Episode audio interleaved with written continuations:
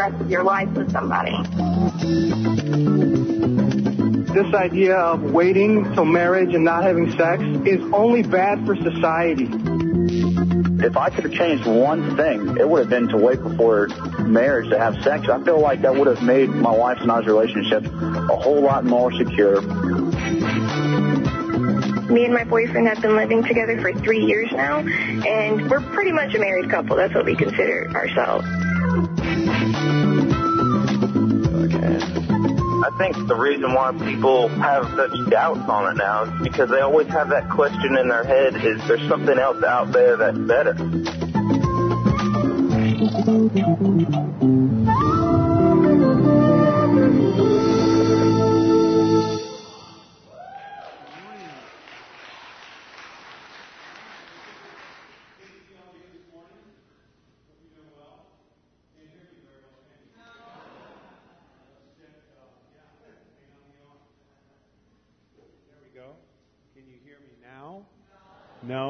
There we go. All right. Well, it's good to see all of you. I hope you're excited. Uh, I know there's a lot of new faces here today. I want to welcome you to our series that we're doing on the new rules. You know, I don't know why, but this gets people's attention, doesn't it? The, the new rules for love, sex, and dating. Man, I want to go to a church where they talk about that. Right? That's what people think. But I'm glad you're here. And, and it's, a, it's a privilege for us to have you with us. And I hope that today will help you in your relationships. And uh, one of the things that we've talked about, uh, and, and, today we're going to be focused, it's part two, so you didn't miss a lot. If you want to hear part one, you can go to our website and watch it. Uh, today we're going to be focusing on part two. And you know what the title of our lesson today is? The Gentleman's Club. Okay, the Gentleman's Club. You know, I, I thought about maybe coming out in a full tux today said, no, no, no, that wouldn't, that wouldn't have done it, right? Tate saying, no, bad move. Good, good choice today with what you did. But you know, last week, just kind of go back over uh, what we talked about. Two weeks ago, we talked about, it's actually two weeks ago, not last week. Two weeks ago, we talked about the right person myth. And this is how the world that we live in operates. The objective in building relationships is what? Find the right person and your problems are over. All I got to do is find the right person. In fact, a lot of dating websites, what they try to do is they, they have these, these compatibility tests, these personality tests, and they, they, they do a, a long test of who you are and what you like, and, and then they find someone who's just like you. And so what we talked about two weeks ago was that if you're looking for the right person, guess what the other person's doing? They're also looking for the right person. And one of the things that we talked about is, uh, you know, what people do when they're looking for the right person, what are they looking for? Chemistry. And uh, the chemistry is what you like about a person. And, and when you focus on chemistry, it, it's kind of like that, that idea that, oh, I'm so in love with him and he's everything for me and we can talk for hours and, and you know, I just feel like we connect so well. I love him. Right? That's the kind of phrases we have our theme song. You know, we have our theme movie, and we're just so in love. And, and one of the things that people say is, I don't think anybody on the planet has ever loved like this before. Right? That's what people say. So it becomes a chemistry experiment. And there's so much chemistry in the relationship. And, and, you know, people from the outside are looking at all that chemistry and they're like, wow, that's explosive. And mom's saying, run, baby, run. And, and no, mom, you just don't understand. He's, he's the perfect man for me. He loves me. He's, he can't keep his hands off of me. And, and then dad saying, I can't even believe this. Why do you, what do you see in him? No, dad, you don't understand. And this goes on and on and on. And, and, and this idea that when I meet the right person, everything will be all right. And then these two people with all this chemistry, they've already, you know, they've already experimented the, the sex, they've already experimented everything else, and, and they're in this relationship, and then they decide to get married. Wow. Because it's the perfect person, right? And they discover something right in time for Halloween the Franken marriage. Have you ever heard of the Franken marriage? It was the, it was the laboratory experiment that went bad. you know, so much chemistry and they were mixed together and it just exploded. And then one day, you know, this person woke up out of bed in your marriage and it was just awful. One eye and things coming out and it was awful. This monster. And then, then she became the Frankenwife. You know, and, and, you know, it was just so bad, this marriage, you can, oh, I can't believe it. And all this chemistry starts to fade away. There's no relationship. And the relationship implodes. Because what they put the emphasis on was the chemistry and not the relationship. And this is being exposed, and this is why we're doing this series. If you're here visiting today, the whole purpose of this series is to help you, if you're visiting with us, to help you have a successful relationship. There's a lot of bad press out there. And there's a reason. Who wants to watch and who would be entertained by a good marriage? They don't fight. They get along. It's boring, right? Man, you want some action in there. You want guns and fast cars and explosions and, and violence. You want all that. So that's what gets a lot of press. The bad relationships. Nobody wants to watch a good relationship. It's not entertaining. It's one thing to entertain yourself with that stuff. It's a whole other thing to wrap your life and build your relationships based on that. And so our desire as a church is we don't want you to have a Franken marriage. We want you to have the best relationship. And you say, well, why, why are we having a series for single people if the majority of our members are married people? Well, the reason is, is because I believe we'll even get some help as married people. Because there'll be some reminders and they go, oh, that's maybe the reason why our marriage is the way it is. And we can correct this. But the main emphasis is that so that our young people can have awesome, awesome relationships. This is a scripture we looked at two weeks ago. Hosea chapter 4, verse 6. This is how God feels about our society today. My people are destroyed from a lack of knowledge, of understanding. What makes a relationship work? What makes a relationship go? Don't you like when people give the answer before I say it? That's cool, huh? But this is what God feels about us as we struggle along, as we stumble and we fall and we feel so much pain in relationships. This is a serious deal. And God's saying, I got the answers for you. And I don't know what your background is, if you're from a religious background or if you've had bad experiences with church. The point is, is God's got some answers. If you'll just give him a chance, he can steer you in the right direction to build a great relationship. And one of the things we talked about two weeks ago is what happens, why these Franken marriages happen is because their past snuck into their present and started destroying their future. You see, whatever you're doing today will become your future. It reappears, it rears its head. And because you think if I marry the right person, I won't need to be the perfect person because I married the right person, right? But you don't understand, both of you are going to convert into Franken marriage. You know, and it's a sad story that repeats itself over and over. And some of you married people have already experienced that. You know, and you're trying to recover from that. So God wants to give us a great future, but we've got to come to grips with these things. Relationships are in trouble. We talked about this two weeks ago, that laws are trying to be passed that, you know, instead of getting a marriage license that's permanent, Mexico they're trying to pass a law that, that you get a marriage license that's temporary for two years so you can get out of it real easy. This is serious. And it probably won't be long before we have something similar here. Because our society is built on making things convenient. But they're not focused on fixing the problem. And that's how and on what we build our relationships.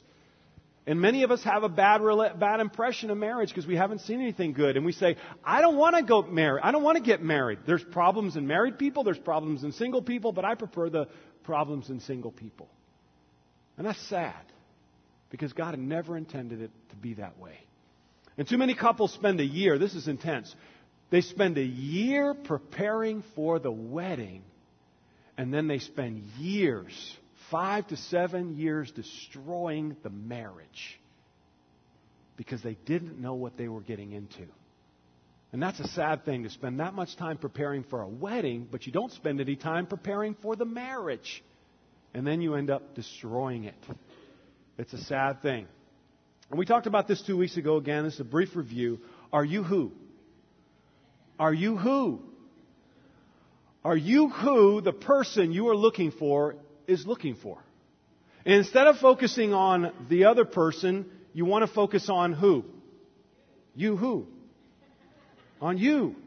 And becoming the right person so that you will attract the right person. Imagine two people that are focusing on working on their lives so they can be the best person for that relationship. Imagine two people like that coming together.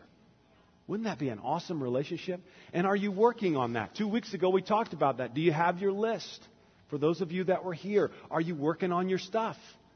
Are you working on yourself so you can bring to the relationship the best possible person to that relationship? And let me tell you, if you're doing that in your relationship, you're going to attract an amazing person.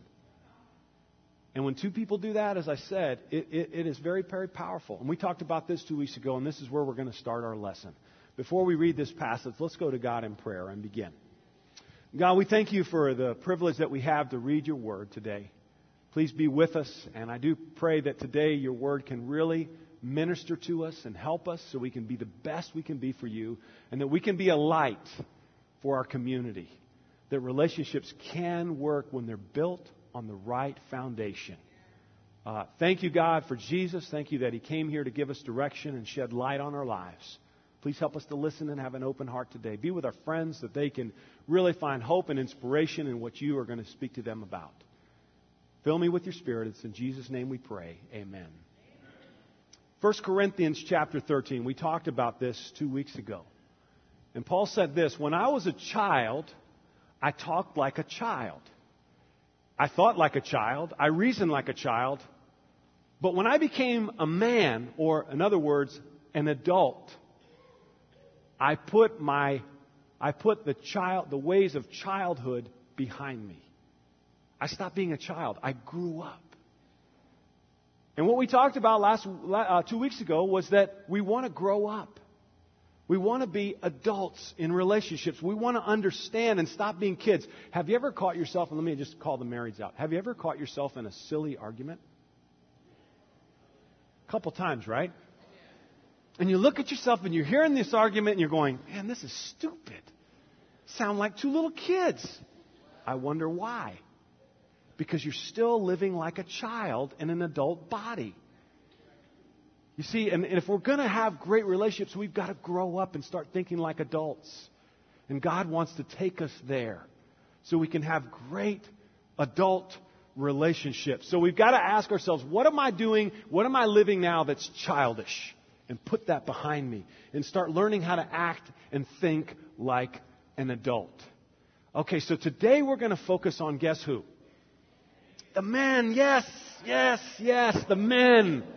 You know, last week we had our men's retreat. It was awesome. We got to go out there and eat crazy food and be in the wild and scream and yell and run, and some of us got hurt. and we got winded. But it was a lot of fun, wasn't it? Feel like a man? Well, today we're going to bring manhood into a whole nother level. And I, I don't want to say this with a preface. There's a, there's a disclaimer here. The purpose of what we're going to talk about now is not to bring men down. It's actually to inspire us. It's to inspire us to a higher thinking, a higher level of living. Now, this may, mm, may, may, may hit you hard what we're going to talk about today. But let me tell you, man to man, this helped my life, my marriage, my family, my outlook, my treatment of women immensely, and still does to this day. So, you ready? You ready to man up? All right, well, let's go. Let's begin. This is for the men. So, ladies, you can take a break. Okay, if you need to do some text messaging or, you know, you need to go check on something, you can take a break. All right? But I think you might be interested in listening to what I have to say to the men. Isn't that interesting? You say, take a break. And then they're like, listening, hearing everything, right? So, women, but don't, don't completely leave because we're going to have some things to say to the women in a little bit. Today I want to inspire the men to do the things that you've always wanted to do. You know, when I was a young man, there was a way I wanted to be. that I found myself not being. I was ashamed of who I was. I was ashamed of the way I treated women. There was a pain in my heart and my conscience about the way I thought about them, the way I treated them, and I wanted to be different.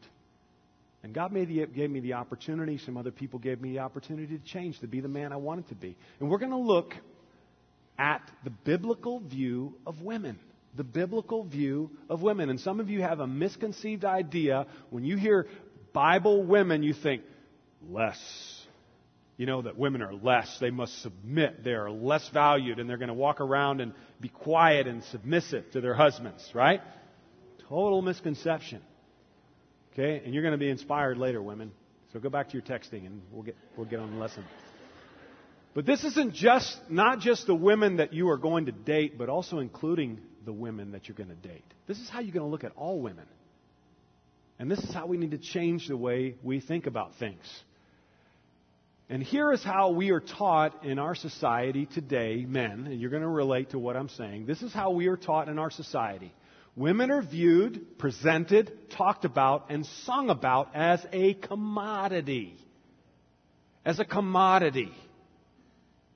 Songs talk about women as a commodity, commercials, TV ads, movies, all the media that's out there is getting men to think of women as a commodity. And a commodity is something that I'm going to put a value on I'm going to use it however I want. I'm going to trade it in later when I get tired of it for something newer and better. And that's how the world treats or teaches men to think about women. And society says to men, day in and day out, take me, use me, do whatever you want with me, and then trade me in for another one. Day after day, TV ads, the web, commercials, media, songs, it's just constantly being fed into men's thinking. Go home this afternoon, watch some football, and you're going to see it. How men are taught to think and about women this way. Take me, use me, do whatever you want with me, then trade me in for another one. But today I want to call all of us to have a mind change as men. This is what society is telling you to think about women. God's got another message. And what we're going to talk about today flies right in the face of our society. I mean, it's totally counterculture what we're going to talk about today. And some of you may think, well, this is old fashioned. It's dated. You have no idea what is really old fashioned and what's outdated. The reality of how women were viewed in the first century is shocking. And what we're going to read today was spoken in the, the, the, the culture of women were treated completely and totally as a commodity. They still are in the, the Middle Eastern part of the world. Women are not treated with the equal respect and the idea that women, uh, you've come a long way, baby, you have no idea. That old commercial, you have no idea how far you've come as women. Of how it used to be at this time when we're reading the scriptures, what women were treated like. Prostitution was legal and encouraged. In fact, slavery was legal. Women had very little status, if any at all, and they had virtually no rights. Unless you are of a family of a prominent, wealthy father or individual, then you had maybe some second class rights. But women were beaten, women were killed, and they would not hold men accountable because they were considered a commodity, like an animal. And that's how it was. And in that culture, Jesus spoke. And when Jesus spoke, it was revolutionary. It was so contrast to what people were thinking, it was shocking what Jesus said. It was a radical message of love and value. Let me give you some examples. In this culture, in this time where women were so discriminated, so mistreated, Jesus said, this verse in John chapter 13, verse 34. Some of you know it by heart. A new command I give to you love one another. As I have loved you, so I want you to love one another. And by this, the world will know you are my disciples. Someone raises their hand in the back and says, Excuse me, Jesus, does that include women? Yes, that includes women. Another hand goes up. Does that include little girls? You see, in the Roman world, little girls were discarded. They were not wanted. Similar to what's happening in China today. They were discarded. So many little baby girls were thrown into the river in the Roman world. That's how it was. This was the culture. This was the time. This is what the message was of the culture in Jesus' time. And Jesus says, no more. I want you to love each other, and that includes women. And this is how. And so, what happened in the first century is women would flock to the church. Women would come to the church because this was a revolutionary message. This is where they felt, they felt loved, they felt valued, they felt appreciated in this culture because of Jesus' teaching. Some other great examples in John 4, Jesus spoke to a Samaritan woman. He met a woman at the well and he spoke to her. When, when Jesus' disciples saw him doing that, they were shocked. What are you doing talking to a woman? And he was even offered to share a glass with her of water. And they were amazed. They were shocked. What are you doing talking to this dirty woman? You don't talk to women. Women stand five feet behind you. And it was shocking. And then later in John 8, John chapter 8, Jesus defended not just a woman, he defended an adulterous woman. And he called out the crowd and he said, If any of you have no sin, then you be the first one to cast a stone. And little by little, everybody walked away until it was just Jesus and the adulterous woman and Jesus looked at her and said, Does anyone condemn you, woman? She said, No one, sir. Then neither do I. Go away and leave your life of sin. This was amazing. This, this was so radical at that time. And for that reason, so many women would come to church to hear the message that God loves you equally and the same. And in fact, the hardest thing that men had to do to become Christians was love and appreciate and respect and honor women. This is what the Bible really teaches about women. Not what, you know, religion out there, Christian, Christianity out there has taught about women. This is what the really the scriptures teach about women. Paul said this in Ephesians 5:25, just as Christ loved the church, so you must love your wife. That you're willing to die for her.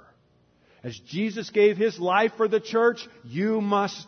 And a guy in the back raised his hand. Paul, I'm not sure you know my wife. Have you ever met my wife? You're saying die for her? Yes.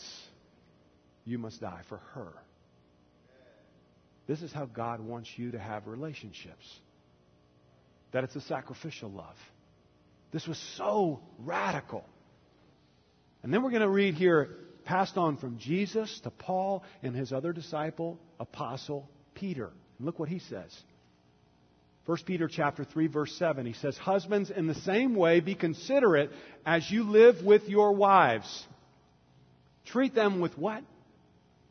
Respect. The real word here the real word and the real translation literal Greek translation of that word respect is grant or assign them honor. How do you treat somebody with honor? How do you do that? I'll tell you how you do it it's an honor to meet you. It's a privilege. That was so radical to talk to women, treat women with respect and honor. To assign women honor. And this is what Peter was saying in this culture, in this situation.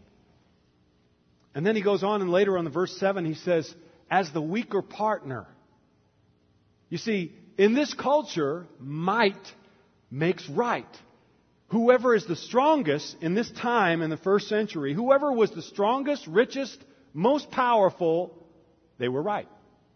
Might makes right.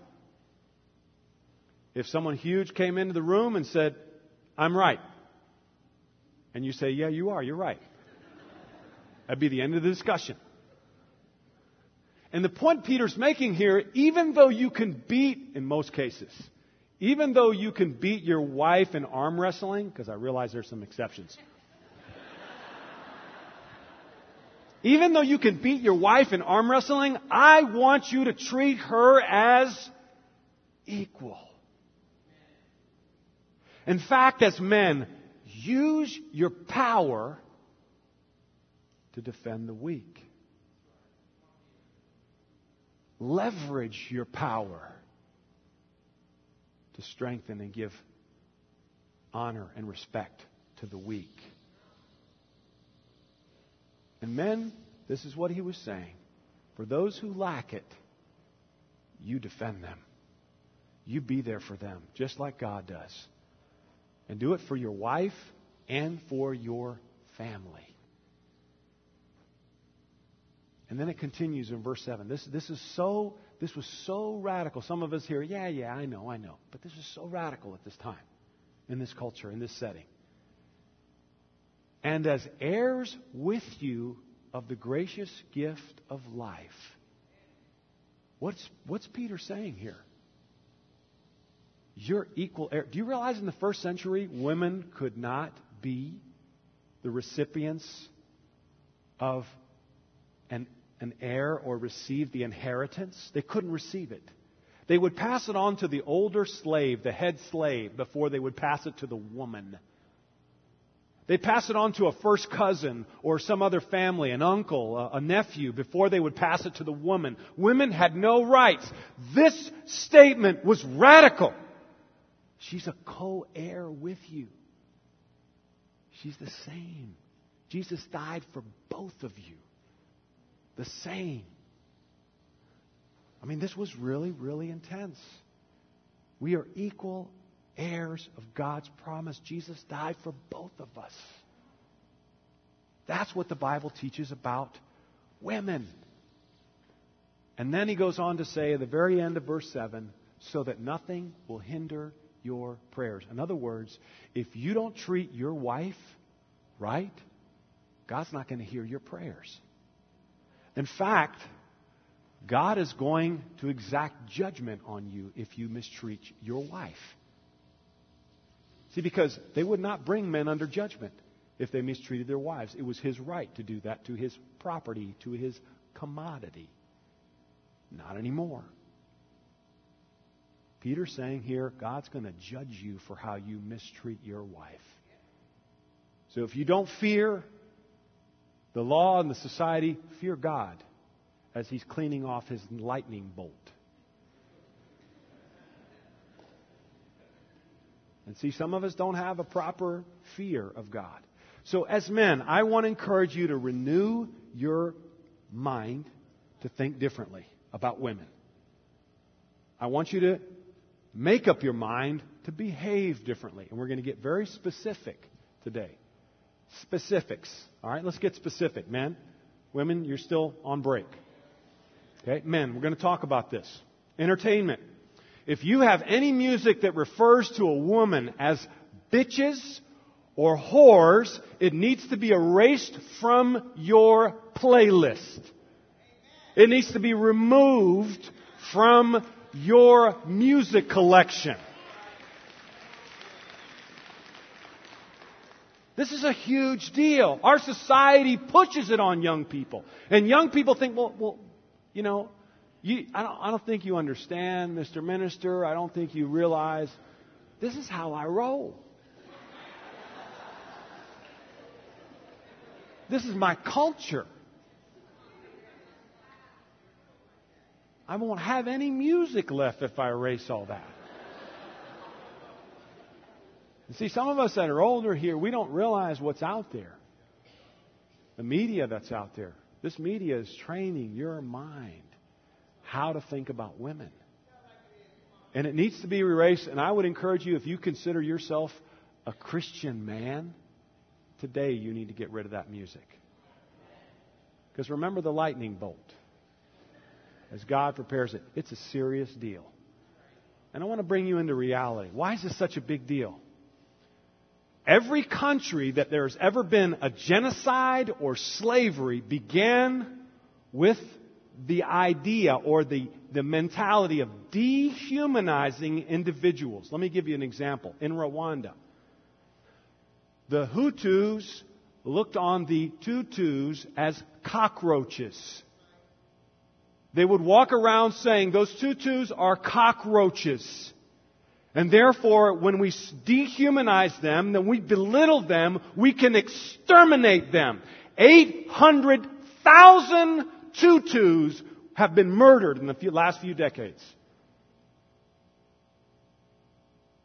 And it all started with the belittling.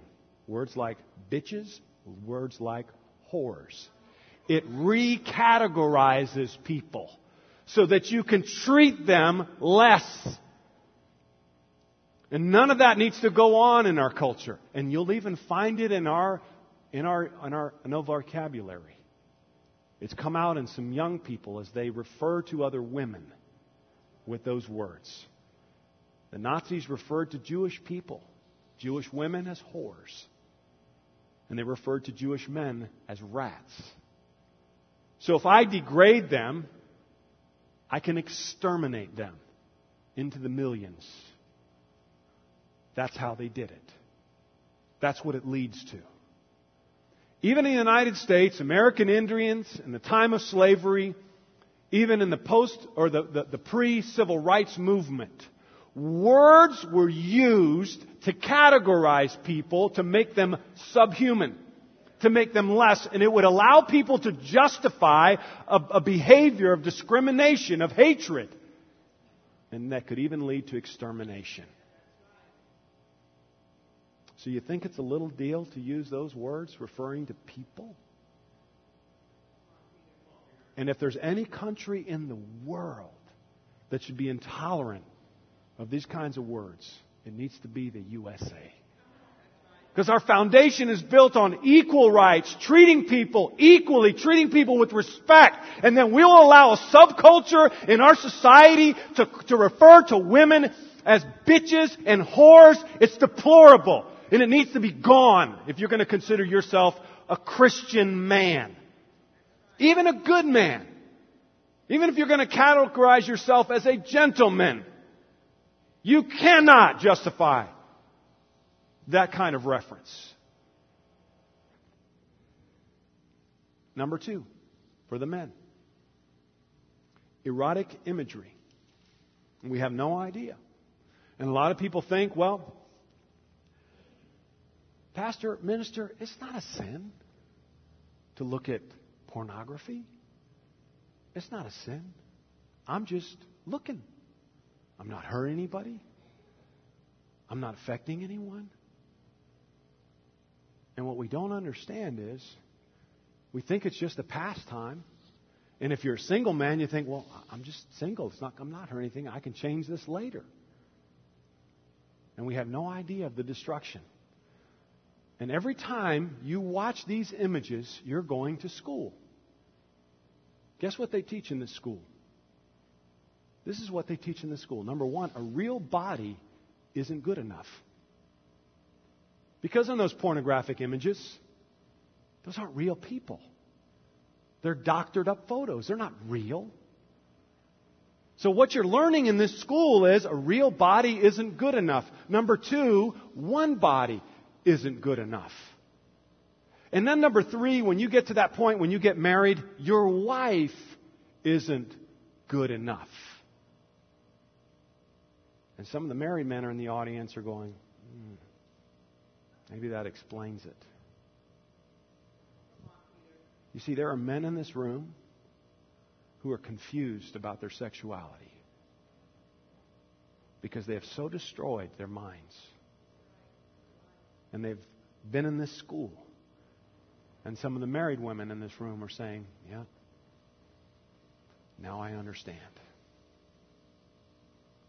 It's a serious deal that as men, we need to eliminate all the websites, all the ways we get into this media. It's an epidemic right now. And we need to check out of this school. You need to leave that school because this school is destroying your mind. And see, I've been saying this for many, many years as a minister. I've been a minister for 22 years, and I've always based it on what Jesus talked about in, in, in Matthew chapter 5. If you look at a woman lustfully, you've already committed adultery, adultery with her in your heart. This is something I've been preaching about a lot for a long time. But our culture and our society says, no, you can window shop. It's okay to look. You're not hurting anyone. Let me clue you in on a little secret.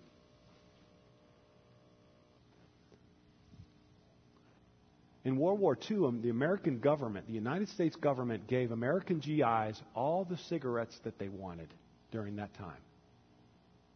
Until they realized cigarettes can kill people. They stopped.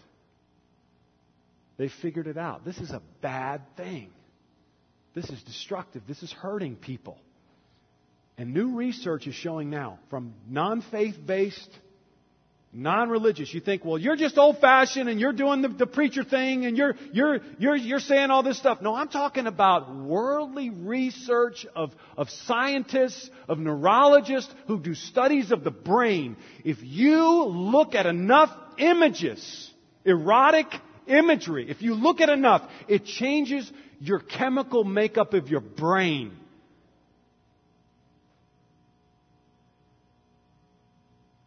and especially in young boys, it has a critical effect. And it leads to an addiction. You see, it doesn't stop, it goes further and further. You can't just look and walk away. It calls you back, and you need more, and you need more. And right now, pornography is ruining marriages.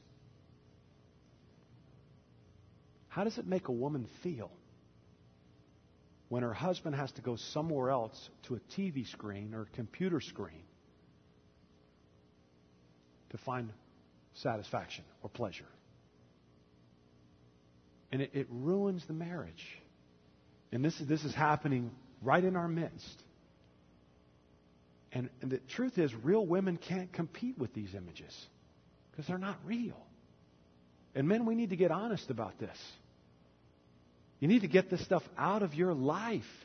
Number one, you need to be open and say, you know what, I've got a problem with this and I want to deal with it. And you know, we've got groups here in the church where men come together and they help each other. They hold each other accountable to, to inspire each other, not to beat each other down with guilt and, oh, I'm ashamed and, and, and, and you know, hurt, you know, hurt our, our, our, our self-esteem. No, that's not the point. The point of these groups is to build each other up, that you can be better and you can get over this. You're better than this. You're not a dog, you're a man. You can control yourself. And you can, you can rise above it. And, and I'm speaking as someone who was in the world, thought like this, walked like this in my previous life.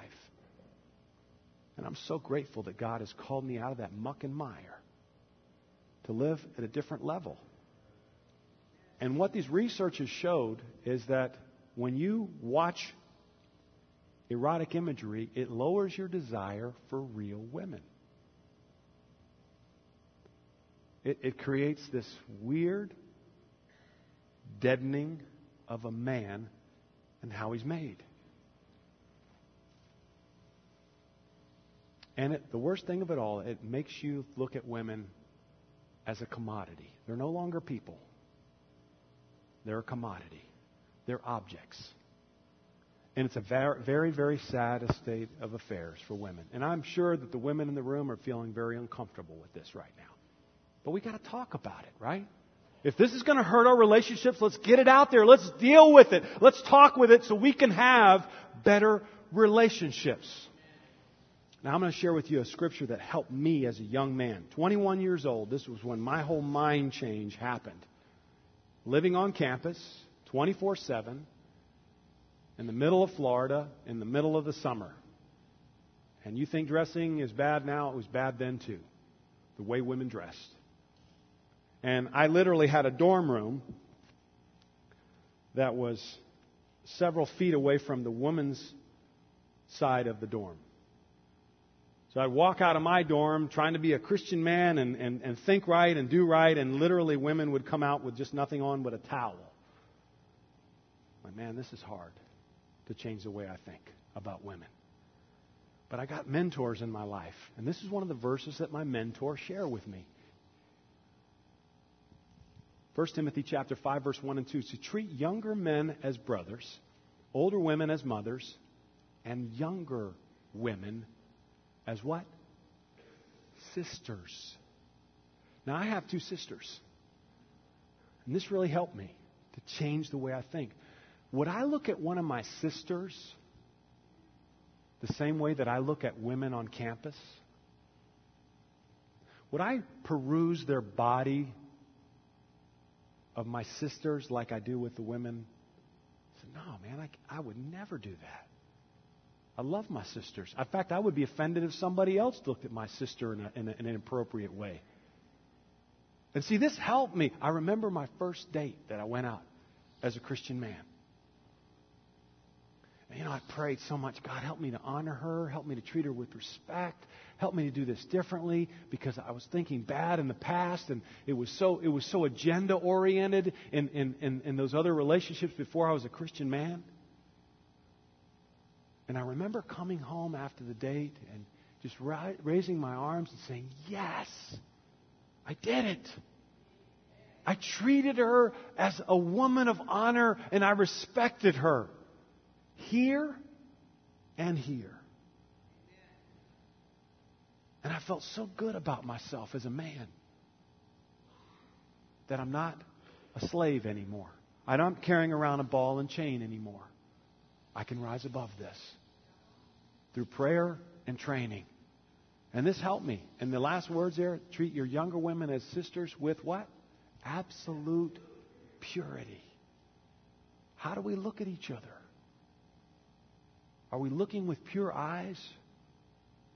Or are we smiling on the outside and saying, I wish I saw you with your clothes off? I mean, let's get real here. This mentality is destroying relationships. See, because one woman is not enough. You're always looking. You're always searching for something better to satisfy you. And they're not women anymore, they're commodities. And this is very destructive. Just to straighten it out, again, Galatians, Paul said this, chapter 3, verse 26. So in Christ Jesus, you who are all children of God through faith, for all of you who were baptized into Christ Jesus have clothed yourselves with Christ. This is what happens when you're baptized. You are transformed into a new person. And here's what it is. In this new life that you have, as a man, as a woman, there is neither Jew nor Gentile, neither slave nor free, neither male nor female, for you are all one in Christ Jesus. Meaning, we're all equal. We all are respected and at the same level. Now, I want you to think about how you view women. Are you respecting her when you look at her that way? No, you're not. You're treating her as an object, as a commodity, instead of as Jesus intended it to be. She's your sister. She's a, she's a woman of God. She's God's daughter. Would you treat God's daughter like that? Well, she's not a Christian. That makes it better, right? No, she's still God's daughter. She, he, she hasn't been saved yet, but she's still one of God's daughters. Don't look at her that way. You wouldn't do that. I'm sure you wouldn't do that in front of some of the dads in our society today because they'd have their shotgun ready. Do it again. Old school. You wouldn't do that. But we've got to retrain our ways of thinking. Okay, women, you here? You here? You with me? Now it's your turn. Men, you can relax a little bit. Whew, wow. That was rough. All right, women. Women, do not dress like you're a commodity. This is huge. Because the world is also telling you and emphasizing to you that you are how you appear. And the more you can dress up, the more you can reveal, the more you can show, the more attention you're going to get, the more sexy you're going to be. And you want that kind of attention, is what the world says. I have news for you. You do not want that kind of attention. You don't want men looking at you that way. What kind of man is going to be after you that looks at you that way? But this is what the world emphasizes. Well, you're going to take all the style and, the, and, and all the thing out of how we dress. Now, there, there's somewhere in between. I'm not talking about, let's read this verse. That'll help clarify it. We've got to open our Bibles now. 1 Peter chapter 3, in verse 3 through 5. Are you still with me, ladies? This is very important. Help us. Help us, guys. And help other guys out there. And help yourself. 1 Peter chapter 3.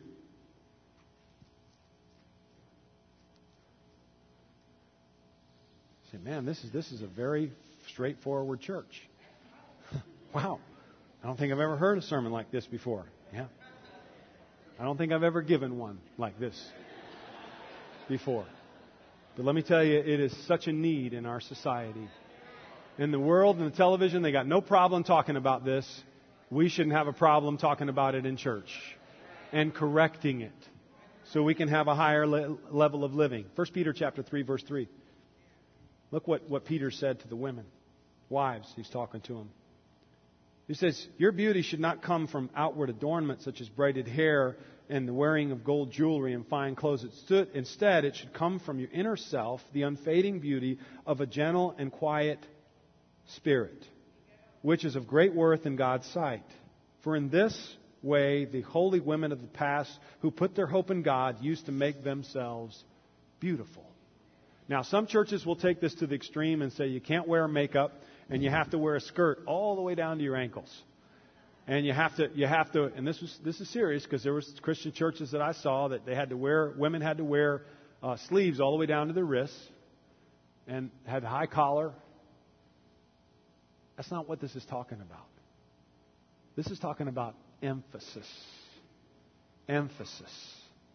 How much time do you spend getting yourself ready on the outside versus getting yourself ready on the inside. Now, I know some of you women, you, you spend how long? You spend. That's a long time. And that's okay. If you need a long time, then take a long time. But I'm asking you, how long do you spend preparing the inside versus the outside? That determines the kind of attention that you want. If you're focused on the inside, then you're going to be looking for the guy who's focused on your inside. Instead of only focusing on the outside, you will attract the guy that's only looking at your surface. What am I talking about? Don't let society dis or or misguide you about your value, women. How much you show and how much you reveal doesn't put a value on you. And some of you dress a little inappropriate. I just got to be honest. You're sending a message to guys out there this is what my value is. I know I'm making some of you feel uncomfortable, but we got to talk about it. You're following a worldly way of thinking and trying to kind of mesh it over with what God is saying. That's not who you are. You are a child of God. You're beautiful for who you are on the inside, for your heart, for your mind. And you don't have to in, in, in, you don't have to exaggerate your sexuality that way. You're drawing the wrong attention to your body. And just as I told the men to get rid of some of those playlists, I want to encourage you to go through your wardrobe. If you need help with that, ask an older woman. Ask a woman who you respect. Ask Ayumi. She's a campus minister's wife. She knows. Ask Stacy Peterson. She knows. She's been down this road. She she walked that walk. Cheerleader in high school. You know, she knows. She went through the transformation. My wife did too. When women walk in the world, they emphasize what the world emphasizes, wants them to emphasize, and they become a commodity. They think that I am a commodity, so I'm going to dress like a commodity. And this is what worldly women do. It's wrong. It ruins a relationship. Because that's not who you are in God's sight. God values you. And then to close out, 1 Corinthians chapter 13. Let's bring it home. 1 Corinthians 13, verse 11. When I was a child, I talked like a child, I thought like a child, I reasoned like a child. And when I became a man or an adult, as I said, the ways of childhood, I put the ways of childhood behind me. I want to encourage all of us today men, women, married women, single men, single, married, all of us, all of us, all of us, to start being adults. You know, when I was preparing this lesson this week, I worked on this, and it helped me so much to look at women differently. See, because even though I changed, that old person who I used to be still comes around and still wants some airtime. Still wants to try to take over. And I got to keep him back. Say, no, you're dead. You're gone. You no longer live. But when I would look at women and put this into practice, not as a commodity, but as a person, it changed my outlook. You know, that second look, that second, you know, you want to catch a second peek, is gone. Because I would tell myself, she's God's daughter. She's a woman. She may not know him yet, but I'm going to respect what's God's. And I'm going to honor her. And I'm not going to treat her as a commodity, as an object of external value. So the last point here is treat women with honor here in this room. And not just the women that you date, all women. Women that you work with, women that are your neighbors, women that, you know, you're related to, all women. Treat them as God. And then in this way you will know that you are Jesus' disciples. That's what he meant. Treat people right. And you'll be known as a disciple. Treat yourself with respect, and, and particularly men and women. Don't allow this garbage to go on in your mind. Respect yourself. And women, respect yourself and how you conduct and, and how you dress, who you are. You are somebody beautiful in God's eyes. And number three, if you need help, get a mentor. I needed three mentors at one time when I was a young college student. I had three guys that were tooling on me to help me change the way I thought and the way I behaved. And it helped me so much to become a gentleman. See, this is the gentleman's club. This should be the gentleman's club where we treat women right and we treat women with respect and women treat themselves with respect. It's a lost art.